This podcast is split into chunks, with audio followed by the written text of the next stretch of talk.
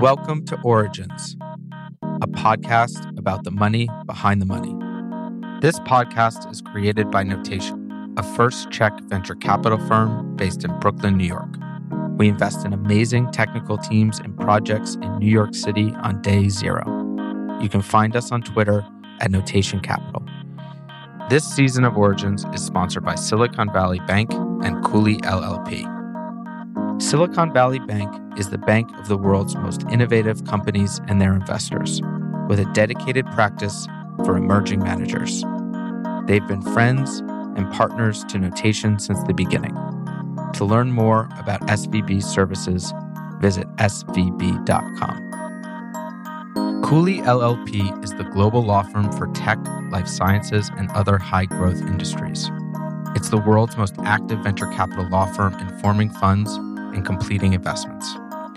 We've worked with Cooley since the very beginning. They've helped us form both notation funds. We recommend them to all the startups that we work with and many of our VC peers as well. Learn more about the firm and check out its dedicated site for startups and investors at cooleygo.com. Beezer Clarkson is a managing director with Sapphire Partners. Sapphire Partners makes LP investments in venture capital funds across the US, Europe, and Israel. She's also our host today. Anne Martin is the CIO of Wesleyan University, where she oversees their endowment, and previously she was a director of investments at Yale University. Beezer has hosted episodes of Origins in the past. She's back, and now I will get out of the way. Hi, as Nick mentioned, I'm Beezer with Sapphire, and I'm really so excited to be here today with Anne. She is someone I've long admired as a person and investor and as a Wesleyan alum. So, with that, Anne, can you tell us a bit about yourself and your background? And please do work in a bit about the Olympics and your experience there, because I think it's a little known fact that people don't know. Hi, Beezer. Thank you so much for having me today. And it's really great to be here and especially to be interviewed by a Wesleyan person because I absolutely love the school. One of the greatest things about being there for the last nine years has been working at a place that gives me a huge psychic reward.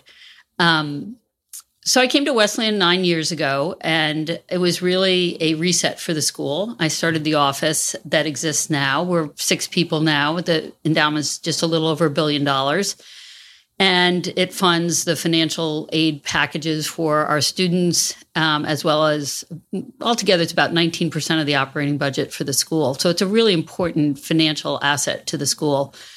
Um, before that, I was at Yale, as uh, you mentioned, and I was there for six years um, working with David Swensen. So I learned from the best. Um, I was totally new to asset management when I came to Yale. It was a complete serendipitous event for me. Um, we had moved to New Haven for my husband's job. Um, I'd been in private equity in um, San Francisco prior to that. I took a year and a half off to get my family settled in New Haven, and my kids started playing Little League Baseball. And they got assigned to a coach, and that coach was David Swensen. Really? Yes. That's how I met Dave. I didn't know he did baseball. Oh yes, he's he's a wonderful little league coach. Oh, actually, amazing. He's coached soccer. His own his own uh, his youngest son is about a year older than my kids, so was on the same team. And Dean Takahashi's kids were on that team too. so that's how I got to know Dave. I sat on the sidelines watching my kids play baseball, and I always joke that I think he hired me because I was the least insane parent he had ever met on the baseball field. so you mentioned Olympics, and I was an Olympic rower. I was on the 1988 team, which was in Seoul, Korea. I was in the women's quad. And I rowed all through college. Prior to that, I was a swimmer, a competitive swimmer. My husband was also a rower, and he happens to have a little hand eye coordination, but for most rowers, we have none. So I had no illusions about my kids' future in the um, Major League Baseball. So I was completely nonplussed on the sideline, no matter what happened. so I was most sane parent he had ever met. We got to be friends, and he, um, I got to talking to him uh, after 18 months about going back to work and just getting his advice. And he said, "Why don't you come and try Yale?" And that was very unusual. Uh, Yale doesn't usually hire people laterally or from the outside, but um, one of the um, attributes I had at the time was absolutely no knowledge of what they did, which actually was a plus. I didn't have to unlearn a lot of things and I didn't have an opinion coming in. So I was able to be shaped by the David Swensen approach, the philosophy there. Um, Could you say, I, I don't want to sidebar too much, but what does that mean? What is the David Swensen approach and philosophy? And you were, tra- you were transitioning in from doing direct private equity investing. So- yeah. So prior to that, and just go back a little bit, I, I had, uh, did a very short stint at Rosewood Capital in San Francisco. Um, I joined them in 1999, but prior to that, I'd been almost a decade at Alex Brown and I worked in the technology practice in San Francisco, working with growth companies, taking them public, um, doing M and A work. And uh, prior to that, I graduated from Stanford Business School in '91. So, um, so what did it mean to come out of private equity and then go into uh, what does it mean? I had no knowledge. Well, I didn't really have a lot of interactions with investors for our private equity group. That was in somebody else's hands.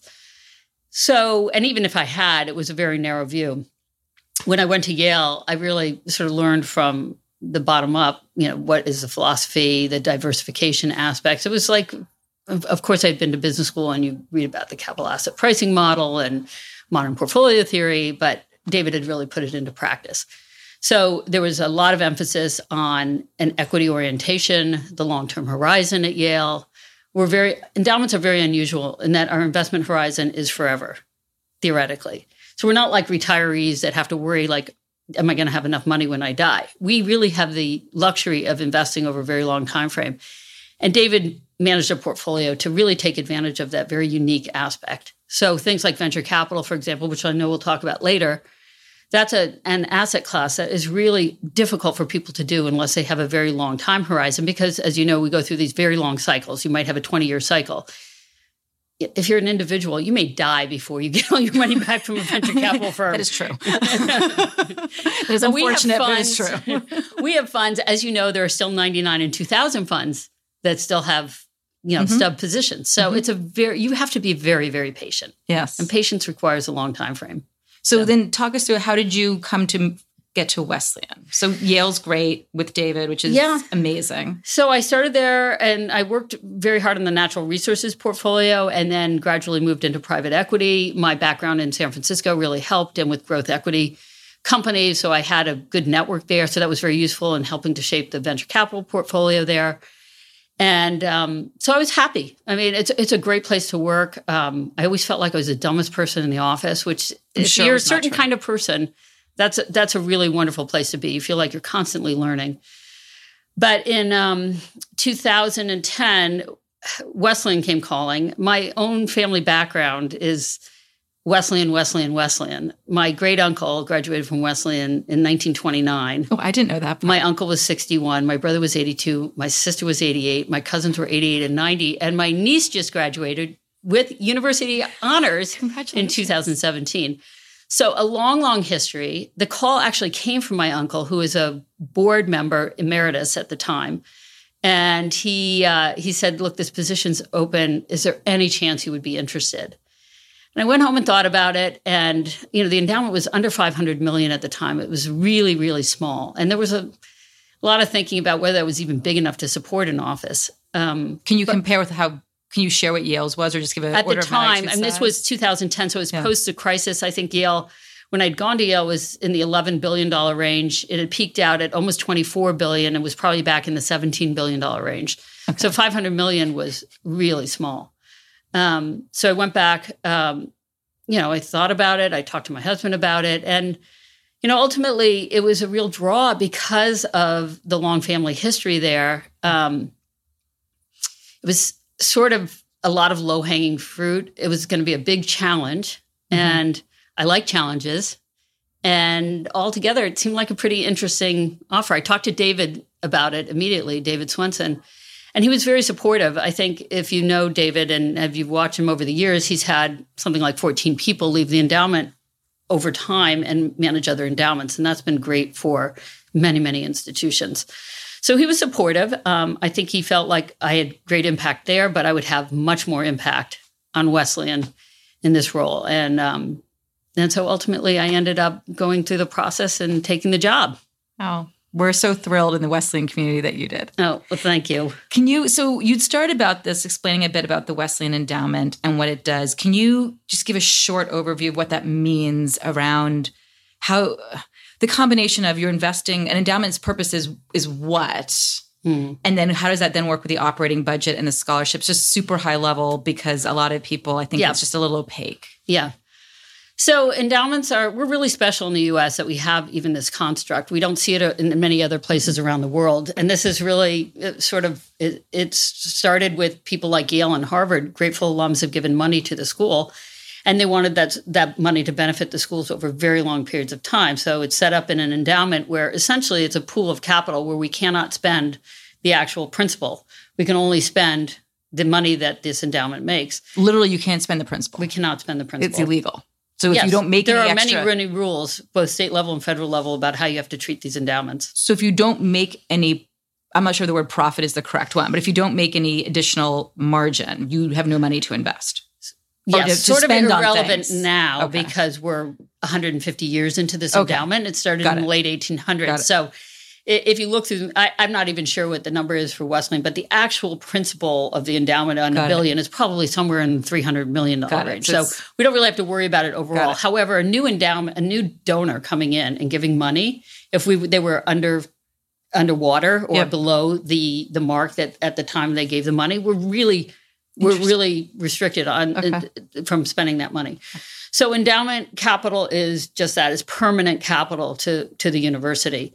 And then there so we could spend sort of like 700 million dollars out of this, but the whole principle behind it is that each generation of students that's coming into Wesleyan should benefit just as much from the prior students from this endowment.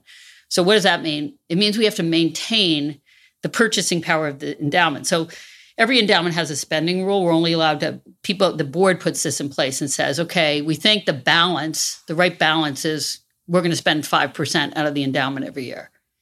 Now, if they're right, it means that not we'll spend 5% out of the endowment each year and the, the endowment will also grow enough to make up for that 5% and some inflation. So if in 1920, $20,000 paid for a professor, now a professor costs $100,000, dollars mm-hmm.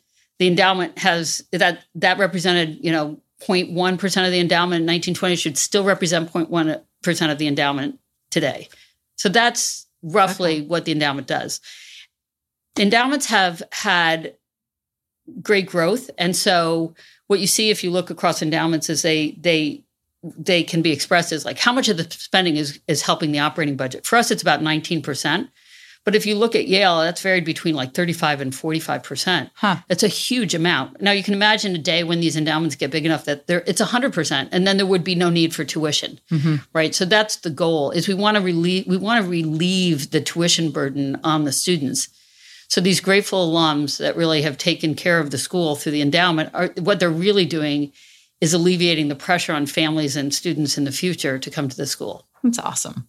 So, can you keep going on about Wesleyan Endowment? Let's dig in a bit more about maybe how it's evolved over the nine years that you've been there, and however much, whatever, whatever's unshareable, just edit out. Okay. Whatever detail you feel comfortable sharing. it- it's It'd really- be great to I've- understand the changes and what you said. There was a lot of low hanging fruit. Like Yeah. what sort of has evolved over that? So when I came in, it was just I would call it eh, the the endowment had not gone through a really hard look in a long time, and it had many of the aspects of not not having changed in like thirty years. So, for example. Endowments usually have the staff usually reports to an investment committee. That investment committee is there to make sure the processes are thorough and they're doing a good job and the asset allocation is right. And we didn't have an investment committee. We had this thing called the subcommittee of the finance committee. So it didn't even report to the board. Yet this is like the biggest financial asset, one of the most important assets of the school. So we had to recreate a new investment committee, first of all, for governance. We had to rewrite the investment policy statement, which states the rules on how we're going to invest it. We had to, we had, we were keeping all the performance on spreadsheets, Excel spreadsheets, which had a lot of fat finger errors. So we had to go back and create ways to track the performance better. We had to hire people. Um, it was really sort of a complete redo. And we haven't even talked about the portfolio yet. Feel free. Right. So the portfolio was in place. Um, I think there were 26 managers in the portfolio at the time I came. It was Is that a lot or a little? Like what? That's pretty. That's pretty concentrated, actually. Okay. And there were managers that were sort of at eight percent positions in the portfolio. Is that Now, people have different risk Okay. profiles. So, for some people, eight percent sounds great. For other people, it doesn't. Okay. And for me, it didn't. That sounded like a lot with a single manager and one that I didn't know very well. So one of the jobs on the portfolio was to go around, meet all the managers, decide, you know, green light, keep, yellow light, watch, red light, terminate.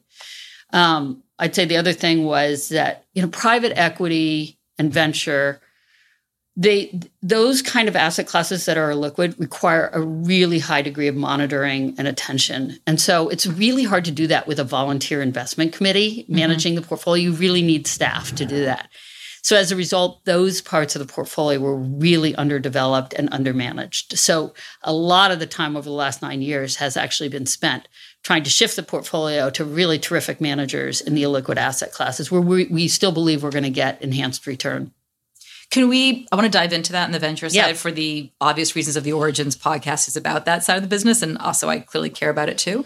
Um, but can you share a little bit at the macro level? Does that mean you have, when you say you're invested in managers, it always means you're going through another vehicle, like a, uh, someone who's either, but they could be buying public stock Yes. But so yes. is there a portion of a, of the endowment that is in, in public stocks or debt and other assets like you know, real estate, currencies? Can you sort of do a macro quick over so people understand the, the multiple assets that you think about, not just venture? Yep.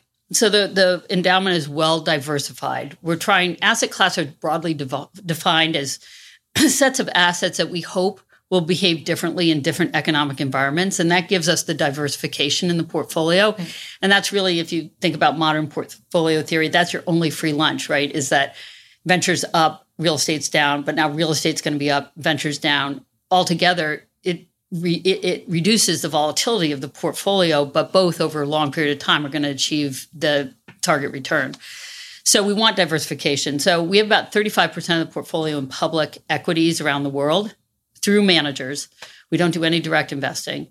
We have about somewhere around 8% in real estate, about 7% in natural resources. We have this broad hedge fund category called absolute return, that's about 20%. And our private equity and venture together are almost 30% of the endowment. And we have a, a small fixed income and cash allocation of about 6%. That's really our, you know, we'd love to have zero, but we're realists and we know someday the markets will be in complete disarray and we're going to have to go find some liquidity somewhere. And so we keep that around as our sort of dry powder and crisis management vehicle. Sure. And then how many people then manage that array? There are six of us. Okay. Um, yeah. Okay. So pretty small group. Is that similar, obviously, with more zeros on it? If you're at Yale, sort of, sort of like when you came, did you think through similar sort of portfolio style, or did you say for for different universities there should be different to your point about risks and appetites and shift things around a bit? Yeah, people really depending on where you are and what your your targets are for the university. Yeah, people can have different asset class um, allocations. For example, Yale was even more illiquid than we are.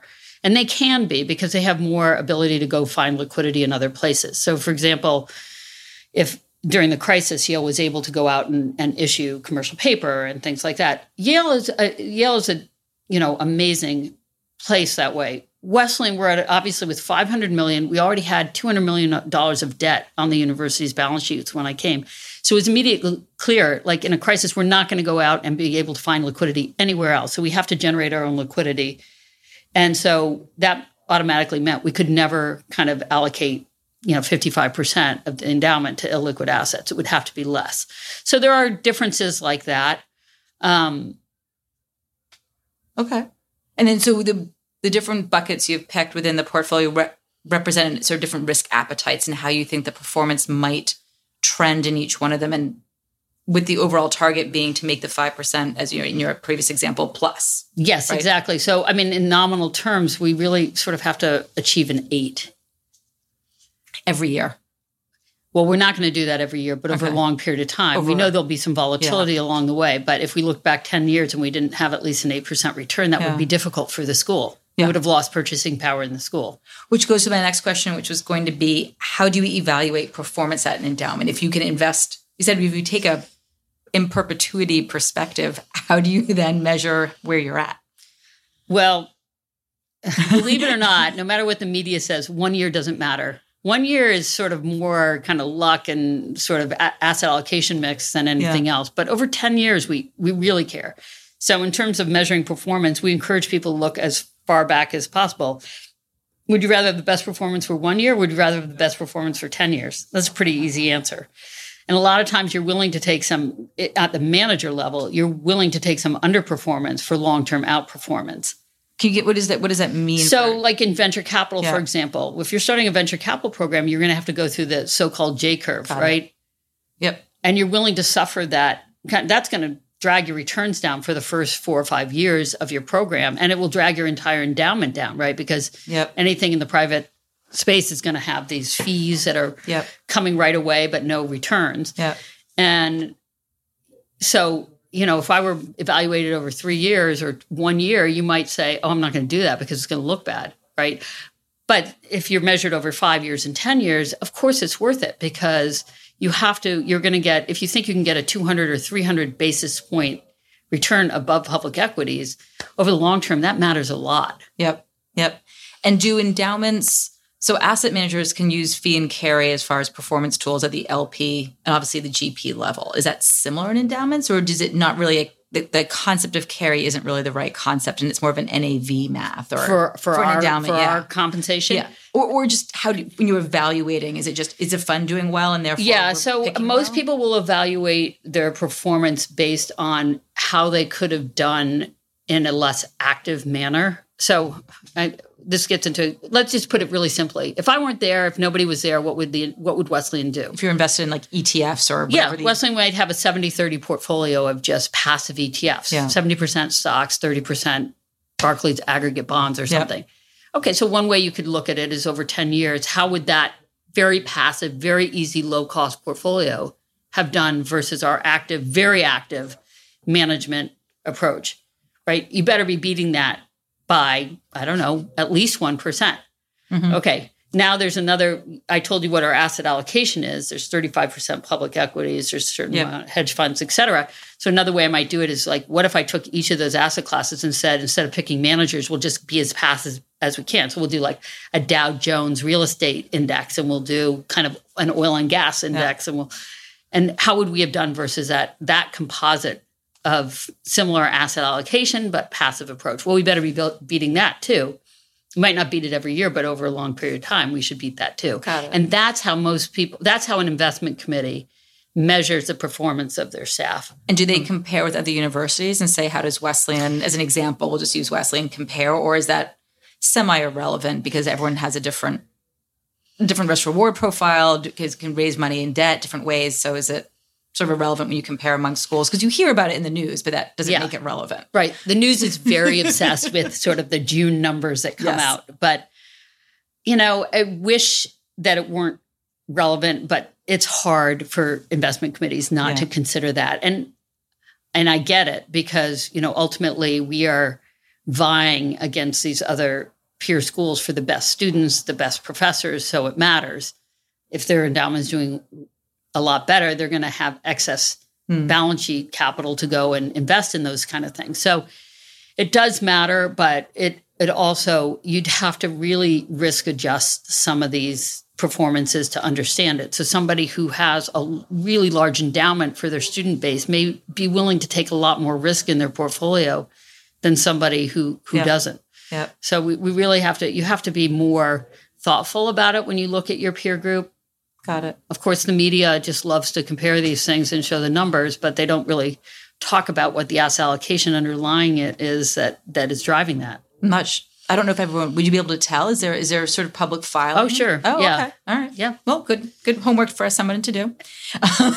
Every every university has financial statements they publish every year. Just go to the footnotes and look at the allocations. Okay, perfect. Um, switching topics a little bit and going a little bit deeper into the venture land. Uh, There's a lot of discussion about value add and value add investors. What would you say the endowment value add is, or maybe it's actually not really in a, a To useful an LP, to a GP. to a GP, yeah. yeah.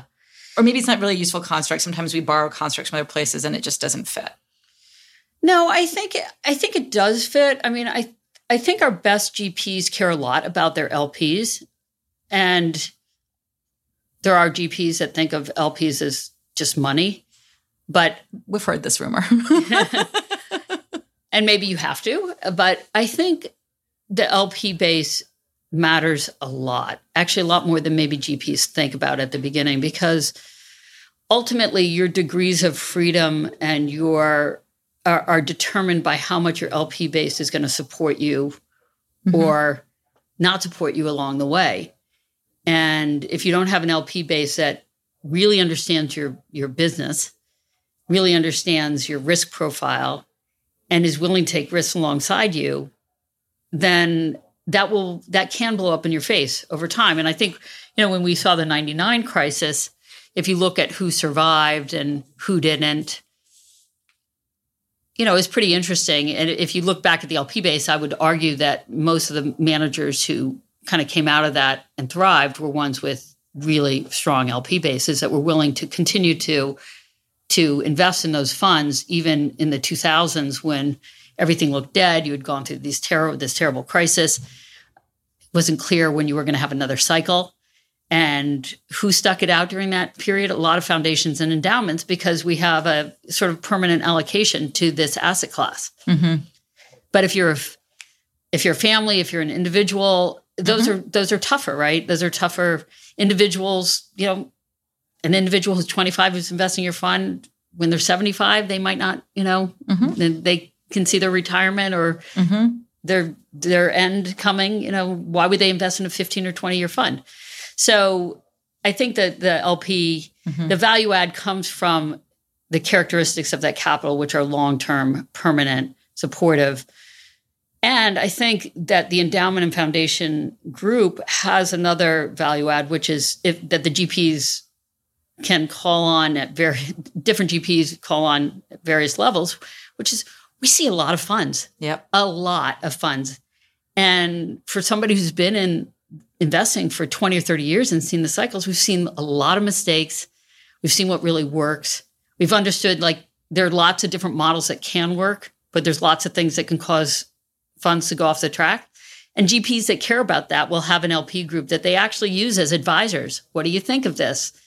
You know, I'm going to raise my fund to, you know, I'm going from 200 to 400. What are the issues I should be thinking about if I do that? The, How many of your managers do you ask proactively ask you to engage in those conversations like a 50% 70% or minority well as wesleyan and as a smaller lp we're not as engaged as when i was at okay. yale for example so most funds will have an lp advisory group mm-hmm. and yale is typically on that group and so you're meeting on a regular basis where that exchange can happen I'd say it's much more informal at Wesleyan, mm-hmm. um, but a lot of times when I'm sitting down with our venture managers, I mean, I, I care about the portfolio and we'll have those conversations too, but a lot of it is sort of trying to understand the meta thinking that's going on and, and being helpful where I can.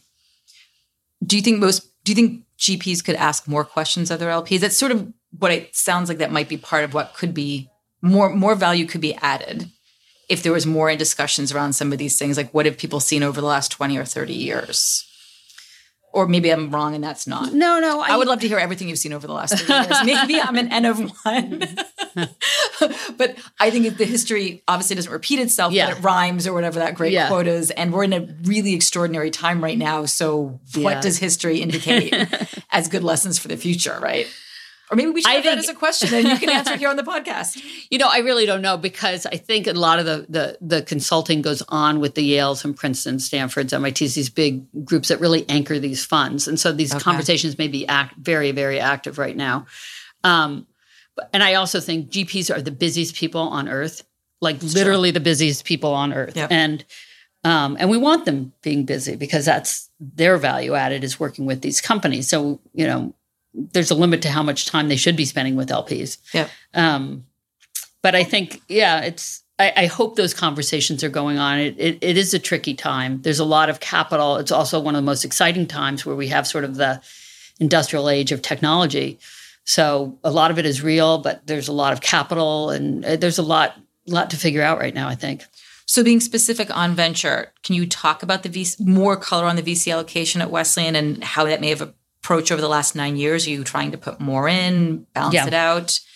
In the market today, steady, keep going strong because one never knows. Like whatever kind of color you feel comfortable sharing. And I appreciate you have to keep confidential certain things about the managers because that's that's appropriate path. So yeah, I mean we're we are big believers in venture. I mean we love this allocation to innovation um, and creativity, and uh, it's it's the most exciting part of the portfolio. In some ways, it's also the most difficult because picking venture capital managers is very, very tough. In a lot of parts of the portfolio, what we're looking at is sort of not only the manager, its organizations, its strength, the strength of its people, but the underlying investments where there's actually real fundamental progress and you can look at valuations and venture is very different, so right? That's the private equity public stock yes. part. so imagine if you have a public stock. I mean, Yeah. you can look at you can look at history of of revenue growth and earnings, and Yeah. you can look at the multiple, and you can uh, talk to the manager about what is your thesis here. And venture is very different. It's um, what you're really assessing is the strength of the people, their passion, their ability to open doors, to network, their their experience in helping companies these are these are much softer qualities in some ways than the, a lot of the hard analysis we can do in other parts of the portfolio. But nevertheless, I think it's a really important part of endowment and foundation portfolios. And if you go back and you look at that era of 2000, leading up to 2000, the late 90s were an extraordinary period of time for returns in venture capital. And what you can see is people who had really um, mature venture pro- programs at that time really, really benefited, and their endowments jumped up extraordinarily high during that time. And people who didn't didn't get that benefit. And even with sort of the internet bubble bursting in 2000, 2001, people had reaped a lot of benefit through the late 90s. And it's almost impossible for an endowment to catch up that didn't have that allocation. So this is really, I think it's really important. It's also an area that um, that you can allocate less dollars to, right? It's it's very it has an option like characteristic to it. So we if you put in a dollar into some funds that have given you a 14x, I mean that would have been extraordinary for for Wesleyan, right? And so it's one where the our sizing into these managers tends to be a little lower than other parts of the portfolio, but we might have outcomes that give us just gigantic returns. Interesting. So um, in 2010, when I came, we didn't have a venture program. And in fact, the school had invested a little bit in venture capital in 99, 2000, right around it, the time when it was peaking. And so those were really sort of not great vintage funds. And they had decided we're, you know, we're, we can't do this as a volunteer committee, which is the right decision. When I came along in 2010, I said, you know, for long term, this is really important component. Let's restart this program. Um, and we set, you know, it took us some time to pull the committee together and get everybody to agree on this. And then we started building. I was lucky because I'd come out of Yale. And so I'd underwritten some really wonderful funds. And they actually called me when I went to Wesleyan and said, Would you like to be part of this fund? So we were able to get into some really nice funds almost immediately. And so we started building in 2011, 2012. Um, and so we've sort of added one or two managers every year. And um, I don't even know what the roster is right now. I'd have to count it up, but maybe eight man- eight managers um, Okay. in the portfolio, and it's grown from it's going to be fourteen and a half percent of the endowment. Like, an, is it an NAV type count, or is Yes, that, is that NAV dollars actually committed? Is it's what they're tra- essentially what it's valued at, not the dollars that went in. yes, that's our March value. Got it. So in the endowment, which is a billion sixty or something like that, 150 of it is venture capital. Got it. And you're are you continuing to add to the program? Like, do you anticipate the one to two managers per year going forward for some period of time? I, I don't think so. I mean, one of the challenges we have as a smaller endowment is how many managers can you actually have in the portfolio? And I don't mean just in the venture portfolio, but across the entire endowment. So we have about 60 managers and we have six people.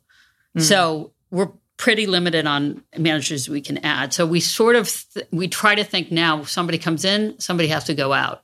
So the bar has gotten very very high to come into the portfolio. so, what would somebody have to? What would be? What would clear the bar?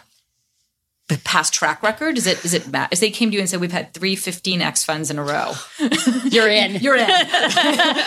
but so, barring that, which probably as most managers out there, who knows? But it's hard to know the total data set. But what would be something that would be super compelling? Is it a new geography? Is it a new take on a space, or is it you don't know it till you see it and then it clicks? Well, so recently um, we, we started in the US because there was just a lot to do in the US. And that's our home country, that's our home currency, that's where we want most of our capital at Wesleyan. our recent Did you pick like West Coast, East Coast, or no, in fact, interestingly, we're, we're so bottoms up. And this is where it becomes hard. What's the bar? yeah? you know, when we're so bottom up, what does that mean? It means like we are really meeting with people and understanding these people, how they think, what what kind of team are they building, how do they make decisions, what do they do with their companies when they're going the wrong direction, what do they do with their companies when they're going the right direction. It's really all of that. Um, so with the in the U.S. when we started, we didn't say, oh, we have to be on the West Coast or the East Coast, although we have. Um, you know, it was much more bottoms up, like who's really great and how can we get which of these really great funds? Because it's pretty well known who the top. I mean, go back to 2010. We've had a lot of proliferation proliferation of funds since then, but at the time, we sort of could ma- map out who we thought the top sort of 20 names were. And so we looked and said, who do we have relationships with? Who who can we get into? And we sort of went after that first. I think we started to meet with other people that weren't on that list. And one of the things that intrigued us, for example, was New York because New York in 2011, if you go back, was not most of the big unicorns, and I hate this word, but had come out of the West Coast. But New York seemed like a really interesting place, and we started to hear on the ground great technology people were wanted to move to New York, and you know it's all about the ecosystem. Google had a big mm-hmm. um, presence here. Amazon had a big presence here. It was just starting to grow, and so we actually saw a fund we really liked in New York. And we thought we wouldn't just do it to have New York, but we thought this is kind of added gravy is that the supply demand of capital in this city may be a little out of whack and, and be a little bit of a tailwind. Got it. And then so you this was the historical context for what you're looking at today. Would you maybe looking outside the U.S.? Yeah. So our recent um, efforts have been looking in China, which mm-hmm. you know, as you know, has an incredible entrepreneurial culture. Um, and we, you know, we wish we had done it 10 years ago, but we didn't. We just had a lot on our plates. But we've been spending more time in China and we've made a couple of investments there, which we're really happy about right now. We'll see how they turn out. Um, and we have one investment, believe it or not, weirdly in South America.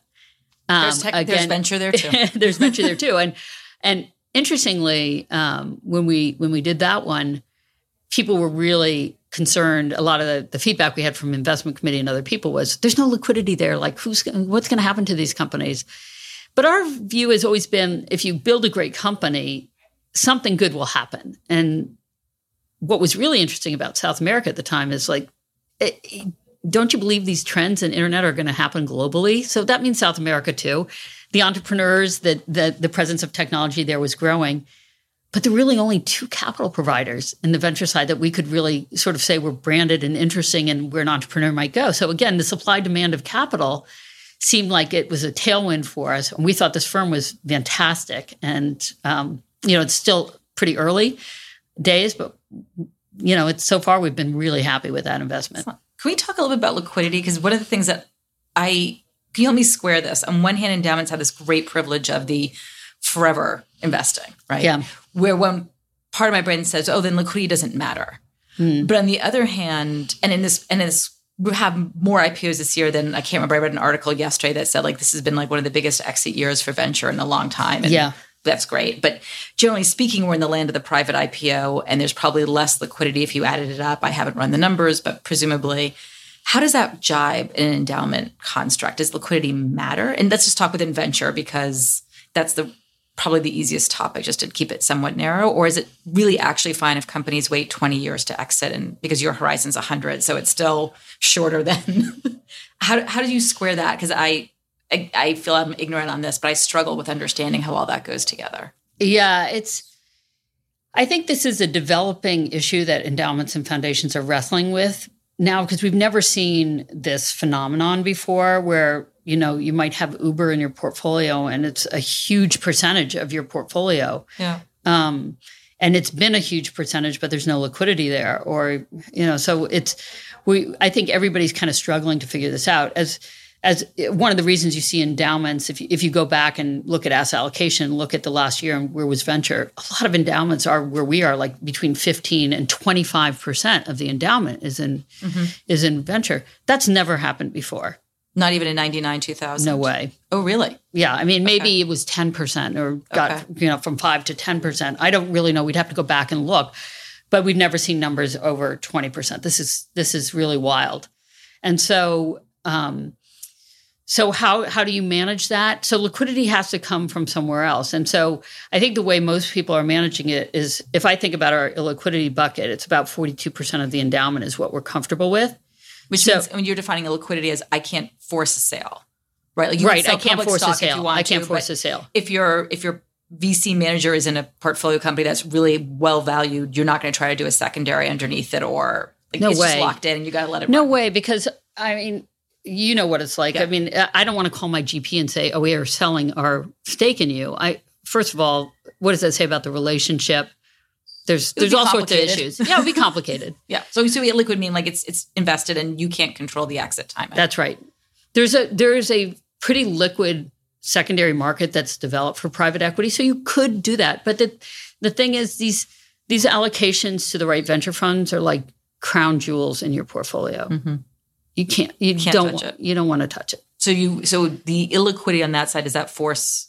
So what it's really on the done, other side? yeah, no, what it's forced is it, we're people still have to adhere to what is a liquidity limit in their portfolio Yeah. because you have to pay out the university five percent every year, right? So imagine in, in a world where you didn't rebalance anything and all of a sudden you know you were 100% illiquid you just have to hope that you got 5% and plus back every year and and that's a tough thing to bet on especially if the world goes into a recessionary mm-hmm. period or something so what's happened is that that venture portfolio allocation has sort of squeezed down everything else.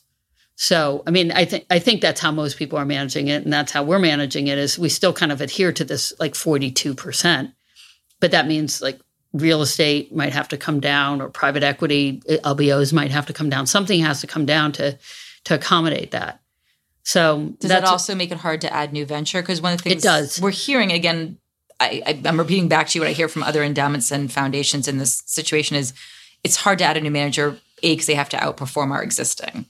But you also have this other internal liquidity bar. So where are you going to go to bat for it? Right. Yeah. And and it's and it's hard because you know as as asset as capital allocators we're constantly looking across the portfolio and thinking like what's interesting in the world? And actually venture is some of the most interesting things things we see. So we want to add to it but you know we we have we do have these liquidity limits. And i think you're right. A lot of endowments and foundations that have had these mature portfolios and are now at 20 23% it's really hard to add a new manager especially if you're at 20 or 23%, it means you have a roster of really high performing managers. So you're constantly having to ask yourself, do I put the incremental dollar into this new fund, which I don't know anything about, or with this proven fund? Do I save it for the next fund with this proven manager that I have high confidence Yeah. in? And just so given the fact that we there have been IPOs this year, Yeah. there have been other there have also been some major acquisitions is that relieving some of this do you see in the market or is it too soon because the lockup periods are still in place and a lot of for a lot i haven't done the math on this but i presume for most of them are still locked up Yeah, most of them are still Okay. locked up. I mean, it's been interesting because there's things like Slack that have had this Mm-hmm. direct. I, I don't even know what it's called. It's not really an IPO that's sponsored by a bank, and you know where you have a book. It's a it's an Direct IPO. listing. It's a direct listing. i yeah, I think that's the term and so that's given you. There's no lockup period on that. So Mm-hmm. it's just a very different kind of structure. I think we'll see more of that, which is which is pretty interesting. so do you if you just crystal balled it do you anticipate then that some of these some of the folks at the 20 to 25% will start leveraging taking advantage of that liquidity in the market to sell down positions and get back into whatever the I do. comfortable zone is I do, but I, I think it's going to be really interesting because for a long time, people people you know we're if you read Kahneman and other behavioral economics, we're we're anchoring human beings, so we anchor on numbers, right? And for a long time, venture capital portfolios, the target was somewhere in the high single digits. for an endowment you For an want, you want endowment. like 9% Like 7% or 8%. in venture Yeah, as a somewhere subset between- of PE Yeah, okay like, uh, and now all of a sudden, everybody has these. You know, we're 14, and people are at 20 and 23 percent. So the interesting question is going to be where do people re-anchor? Are they going to go all the way back down to seven, or is this sort of a are we re-anchored at a higher number now? And it's really going to be interesting to see where people come out because I think what we'll see is people are going to have at least for the foreseeable future a higher number. So it's not going to be. I don't think people are going to try to work their way back down to a six percent. I think they'll work their way back into sort of a twelve or something like that. is that because it's still true today that you can make essentially more money investing in venture than in other pockets because the potential for the return multiple is that high? Yeah, I mean, I think I think there's a feeling that you know, I mean, we've seen these companies that have grown from almost nothing to hundreds of million dollars of revenue. They're, these are real companies doing real things. Yeah. We have sort of this automation going on in the world. I mean, if you use your imagination, you can imagine like we're going to be on the bridge of the enterprise and compute. You know, we still don't have like voice interaction. There's so many more things that could happen here, and it's pretty exciting. And the world is very competitive right now, and so making technology part of your business, if, even if you're an industrial company, has become more and more important. So it feels like this can continue for a while. Um, and I also think if you're willing to be patient, even if we do go through a downturn, there's always waves of innovation. So, you know, you want to be there for the next wave. So, net, net, does that mean? And I appreciate this is a slightly unfair question because nobody knows the future. But even though we're in it, what the tenth year of the ten year bull, bull run, possibly could go further. Are you feeling somewhat optimistic about that, Ugh. or just Who knows? Who knows? Who, knows? And then how do you? Last question. I feel like we're probably at time. Um, how do you and then invest against that? Do you just keep doing the same playbook regardless, or do you, as a CIO, do you look across the portfolio and say, "Here's how I allow room for upside, but Mm. try to manage my downside should things change radically in the next?" I don't know. Like the economists are always like, "In the next two years, going forward every year." Um, how do you, as a CIO, sort of balance that out? Well, because we have this long time horizon and because think about the composition of our team, we are not macroeconomists. I have zero advantage in calling interest rate changes or recessions or anything. I don't know why we would be any better than the tons of economists out there who are also very wrong all the time. So so what we try to do is set a strategic allocation to the portfolio and adhere to it over a very long period of time. And we set that strategic allocation so that we can withstand these periods of time where we might have a lot of turbulence or a downturn in the market. And so we don't try to be too tricky or, you know, we're not going to go to cash because we feel like, oh, there's a recession coming. We really have to stay invested. I mean, if you look at research over years, you know, if you miss the best 11 days over five years or whatever, I don't know what the numbers are, you didn't get any return out of the Yeah. market. You have to stay invested. And so we for sure we have biotech in the portfolio too biotech and venture are like juice in the portfolio but we also have this absolute return portfolio where we expect a lower return but less volatility and that's kind of our anchor to windward. So if we have really a tough time we hope that will be a place where capital is preserved and we can take some capital out and reinvest it in the equity markets and we also have our fixed income and cash. Mm-hmm. So it's a balance. We we do want to have some sort of protective positions in the portfolio as well as this, you know, high octane stuff. Is there anything we didn't cover that you want to make sure we talk about in the last bit? No, I just want to say, Beezer, you should definitely get back involved with Wesleyan you should come on the board. and you should show up on campus more often and come to my office. Invitation taken. I'm absolutely happy to. I'll be in your office whenever you want me. All right. Thank you so much. It's wonderful having you here. Thanks for having me. This podcast was created by Nick Chirls and Alex Lines, partners at Notation Capital. Notation is a first check venture capital firm in New York. We work with technical founding teams in the trenches from day zero. You can find us on Twitter at Notation Capital. Thanks to Cooley for sponsoring this episode. Cooley LLP is the global law firm for tech, life sciences, and other high growth industries.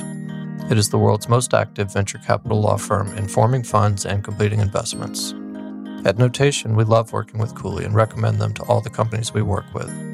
Learn more about the firm at Cooley.com and check out its dedicated site for startups and investors, CooleyGo.com. We'd also like to thank Silicon Valley Bank. SVB is the bank of the world's most innovative companies and their investors. Their experts help innovators, enterprises, and investors move their bold ideas forward. Tap into the experience and connections of the SVB team for advice on strategic, operational, and tactical issues and limited partner insights. Silicon Valley Bank is a member of the FDIC. If you like this episode, please share and remember to tag it with the hashtag OpenLP.